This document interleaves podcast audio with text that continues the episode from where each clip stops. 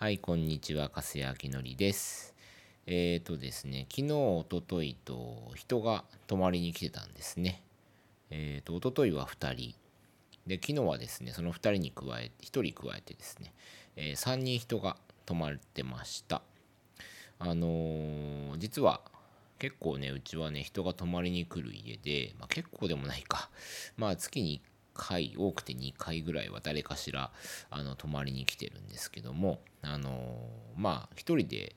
えーと、暮らしてるもんなんで基本的にまあ誰でもウェルカムであります。あのまあいない時でもねあの勝手に入ってくださいなんとは言ってるんですがまあさすがにそれいないか今まで。でも基本的にあの自分がいなくても鍵渡してどうぞなんていう風にやっちゃう人なんですけども。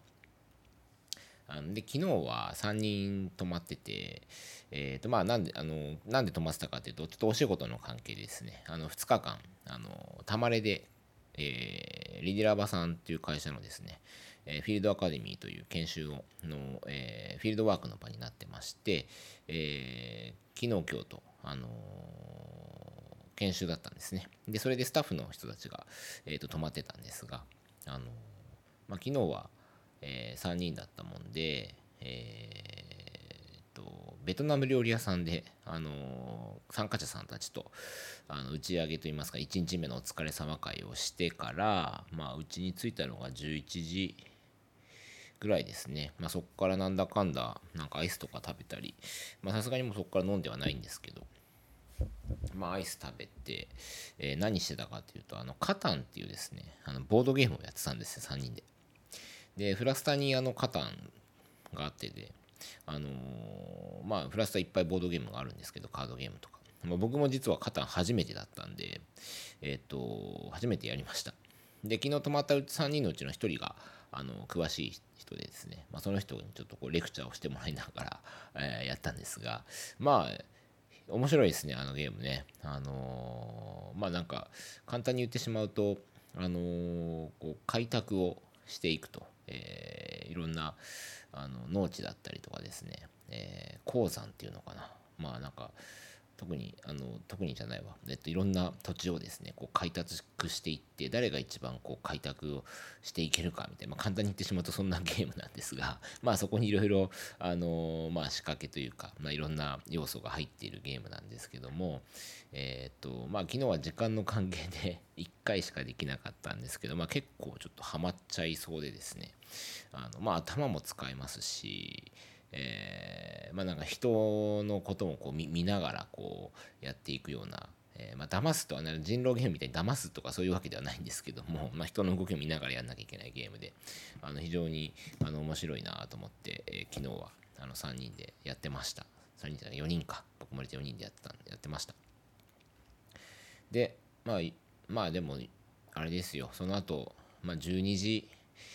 半で1時ぐらいかな、まあ、1時ぐらいにこう女子寝るかっつって寝たんですけど。まあ4人いりゃあれですよね。あのそんなにすぐに皆さんねすぐはい寝ましょうって寝るわけじゃなくて。まあ僕はあの えっ、と1階に部屋があってもう寝るわっつって横になってたんですけど。まあそれでもあの まあ隣のリビングではですね、まあ、まだわーわーわーわーとやっててまあ結局2時半ぐらいになったのかな寝たのが。まあそんなような感じで、あの昨日は人が泊まりに来てですね、あのまあ楽しい、昨日、おとといか、まああの夜だったなっていうふうに思う 今思ったっていう今日はそんな話から、えー、始めたんですがあの泊まりに行きたい方ぜひあの言ってください、まあ、急急にでもまあ基本的にあの構いません。あの汚い基本そんなねなんあんまり物が置いてないんで、えー、汚いってことはないと思うんですけどまああの物が置いてないんですけどまああのあれですあのなんかテーブルの上とかに物は積んでありますがまあそんなに泊まれないってわけではないので、まあ、困った方は是非あの声かけてください。はい、ということでですね、えっ、ー、と、今日は、えっ、ー、と、皆さん目の前の、えー、ある課題に対してですね、自分の、え自分の領域の、え自分が得意とする枠の中だけで、えー、問題を解決しようとしていませんか？課題に取り組もうとしていませんか？っていうような話を、えー、とちょっとしていこうかなと思います。えー、今日金曜日はあのいつも定例でですねケアマネージャーの管理者と、えー、定例のミーティングがありまして、えー、末竹さんと一緒に今日も午前中ミーティングをしていました。でその中でちょっと面白い話がねあのやり取りがあったのでそんな紹介をしようかなというふうに思うんですけどもあのどんな話があったかというとあの現状あのケアマネージャーという職種がですね府中市は不足しているというような話が、えー、出ました。でこのケアマネ不足っていうのはあのー、1ヶ月前ぐらいからかななんかそんな話を、えーと、聞いていまして、えー、どうやら、えー、府中市内のさまざ、まな事業所でもケアマネの事業所でも言われ始めてると、まあ、そんなような話を、えー、聞いていたんですね。で昨日彼は、えー、末竹さんはですねケアマネの、えー、連絡会の会長をしてるもんで役員会が昨日あってですね、まあ、役員会の中でも不足しているよみたいな話、まあ、どうしていこうかみたいな話があったみたいです。でその中でじゃあ、えっ、となかなかもうケアマネの中だけではこれに対応するのが難しいので、えー、府中市をえー、行政のね、えー、職員にも一緒に取り組んでもらって、え、この問題に対して、えこの課題に対して取り組んでいこう一緒に向き合っていこうよみたいな話がになったようです。じゃあ具体的に何をしていくの？みたいな質問をしたんですけど、まあ、1つ目が、えー、シンプルにですね、ケアマネが足りないんだから、ケアマネの数を増やすような、えー、何か取り組みをしていこうっていうのがまず1つ目ですね。で2つ目は、えー、本当にケアマネージャーが、え、足りていないのか。まああの実際、あのケアマネがそれぞれが府中市内のケアマネが担当している件数をですね可視化して、えー、あの人は今このぐらい持ってるからもしかしたら、えー、このぐらい持てるかもしれないとかですね、まあ、空いているケアマネを把握するような、まあ、なんか情報の共有の仕方っていうのをこう、えー、考えていこうみたいな話があったようです。でこの2つっていうのは確かに、えー、ケアマネ不足ってところを考えると、えー、確かに対策としては、えー、良い、え、内容だと思いますし、え、取り組んでいってほしいなっていうふうには思うんですけどもただですねあのケアマネ不足本当にケアマネって不足してるの？ってところが僕は疑問に思いました。まあもちろんあのいろんな事業所でもね不足しているとかあの特にケアマネ包括支援センターからこう依頼が来ることが多いんですけどもやっぱそこのケースが持てないっていうやっぱ事業所がですね増えてきているっていうのはまああの各いろんな事業所から声が出ているっていうのはまあ現状なんですがあのまあいろんな事業所としても僕が聞いてる事業所は1箇所2箇所3箇所ぐらいなでせいでそんなもんです。でそれを府中市全体が不足しているよねみたいな感じの、えー、ことで話を進めてしまうと非常に危険だなというふうに思います。まあ、何が危険かなっていうと問題の、えーと、このケアマネ不足っていう問題の本質が、えー、見えなくなってくるってことが起こるんですね。で府中市現状今ケアマネージャーが200名ぐらいいるんですね。で60事業所ぐらいあるんですけども、まあ、全員が全員このケアマネが不足しているぞっていう情報にそうだそうだってなってしまうとよしみんなケアマネを増やそう、えそして行政助けてくれなんとかやってくれっていうそこにしかやっぱ目がいかなくなって自分の頭でやっぱ考えようとしなくなってくるわけですよ。で、なんとか行政がよし入ってくれた、なんとかやってくれるだろうみたいな、えー、そういうところがやっぱ中心に動き始めると思うんですが、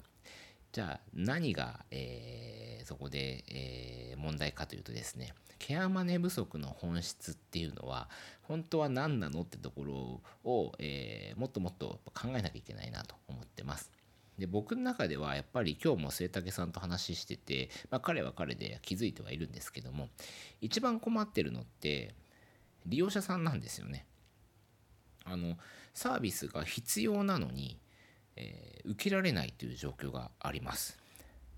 一人で例えばうん暮らしていくのにですね、えー、より良い暮らしをしていくのために、えーと、サービスを必要としている例えば、えーと、洗濯をしてほしいとか、まあ、家の中の掃除をするとかですね、えー、買い物に行ってほしいみたいなところサービスを必要としているのにもかかわらずそれが、えーと受けられないという現状があるとなので僕がこうやって喋ってる間にも困ってる人ってたくさんいるというふうに思っています。でその人たちの顔っていうのは、まあ、僕は直接現場に関わっていないのでそあの分からないんですけども、えー、現場に関わってる包括地域包括支援センターの方だったりとか、まあ、あるいはケアマネージャーもそうかもしれないんですけども多分その人の顔って思い浮かべられると思うんですよね実際困ってる人の顔って。でそれなのにごめんなさい。今ケアマネージャーいなくて受けられないんです。ちょっと待ってくださいね。っていうような言い方言い方というか。それで済まされ済ませられないなって僕は思ってます。なんでかというとやっぱ目の前で困ってるんだから今すぐ必要でしょっていう話じゃないですか。だからそれに対してやっぱり制度という枠で考えてしまうと確かに制度の中では足りないからごめんなさい今受けられないしサービスちょっと待っててねなんだけどもでもその人が実際暮らしていけないとかもちろん暮らしていける人の中でもまあそんなにサービスいらないかなって人もいるかもしれないんですけども、まあ、基本的にはサービスを必要としている人たちだと思いますでそれを待ってくれっていうのはちょっとおかしいんじゃないかなっていうことを、えーと今日ミーティングの中でも話しました。でじゃあ何をじゃあしていけばいいのかなってとこの話なんですけどもじゃあ僕だったらとか、まあ、うちの会社だったら何をするかなっていうと例えばですね、えー、と100円とか、まあ、500円ワンコインでですのね、えー、家事代行サービスみたいなとこやってるとこあるじゃないですか、まあ、あるいは多分僕らでやっちゃうとかね、まあ、そういうところで、えー、とケアマネージャーが決まるまで、えー、そこで、えー、そういうところ資源を使ってですね、えー、と生活を成り立たせるとか。まあ、あるいは、えーと、近所のおばちゃんにね入ってもらって、まあ、家政婦的な役割でやってもらうとか、まあ、いろんなやり方ってあると思うんですね学生に行ってもらうとかですね。まあ、それに対して行政は、えー、とそこでもちろん一緒に動くっていうふうに言ってくださるんだったらそこのそれまでの間に利用者さんの利用料をちょっと補助してくださいねそこに補助金つけてくださいねみたいなそんな役割をしてくれたらいいのかなっていうふうに思います。なんでそういうところのやっぱり、えっと、視点っていうのがなかなかあの出てこないのが、えっと、この福祉の専門職もちろん医療の専門職というか、まあ、そっち系の専門職ですよねどうしても制度の枠内に、えっと、その利用者さんをはめたがるんですよね。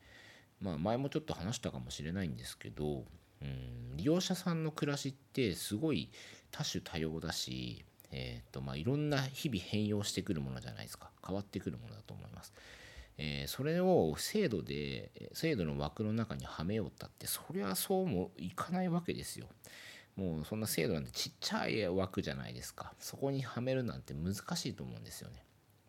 だからこそ目の前の利用者さんが困ってるんだったら制度じゃなくてそれ以外のところで何かないかなっていうのはやっぱ考えるのが、えー、ケアマネの仕事でもあるし地域包括支援センターの仕事でもあるし府中市、まあ、行政の仕事でもあるかなっていうふうに思います。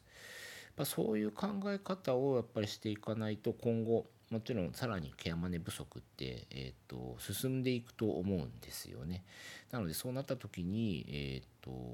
困っていく人はどんどんどんどん増えていくと今こうやってまさに話してる時に、えー、SOS を出してる人が増えていくと。でもう諦めて出さなくなっていく人も増えていくんじゃないかなみたいな、まあ、そんなような社会には絶対したくないし、え自分がサービスを受ける時にそうなってると嫌じゃないですか。だったらやっぱ今からそういうような地域の空気を作っていくっていうのが僕らの仕事かなっていうふうに思ってます。なので、まあ、特に専門職ですねあの介護の専門職医療の専門職まだまだ、えーと、制度という枠の中でその人の生活を捉えることが多いです。